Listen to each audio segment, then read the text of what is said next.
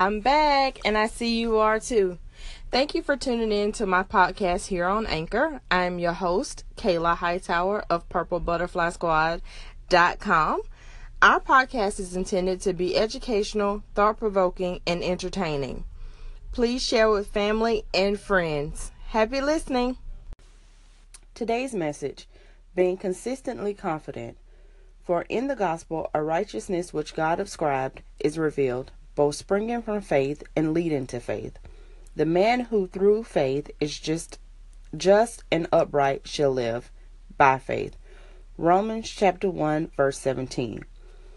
Confidence is rooted in faith in God. This is why it's important that we choose to be consistently confident and not occasionally confident.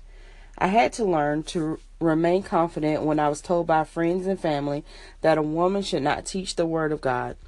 I knew God had called me to teach His Word, but I was still affected by the rejection of people.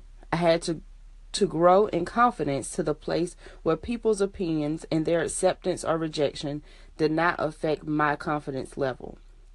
My confidence had to be in God, not in people. Romans chapter 1 verse 17 tells us that we can go from faith to faith. I spent many years going from faith to doubt to unbelief and then back to faith. Then I realized that when I lose my confidence, I leave a door open for the devil. If I allow him to steal my confidence, I suddenly have no faith to minister to people. If you want to succeed, choose to be consistently confident. Be confident that your gifts and your calling, your ability in Christ, believe you hear from God and that you are led by the Holy Spirit. Be bold in the Lord. See yourself as a winner in Him. Today's quote is focus on God's great love for you. Let me focus on God's great love for you helps you have a great confidence to do great things. Okay. That that is awesome. And I say that because I believe a lot of people, and even on like social media, I see a lot of social media, and I ha- I see a lot of people who get who have great products or great business models. But sometimes I see that those same people will post something about not being confident, or maybe their business is not taking off as quick as they're supposed to be, or maybe they don't have family support or spouse support in what they're trying to do.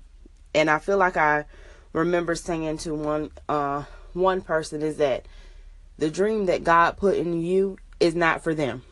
They don't have to understand it. They don't have to agree with it. They don't have to be on board with it. It's not their dream. It's your dream.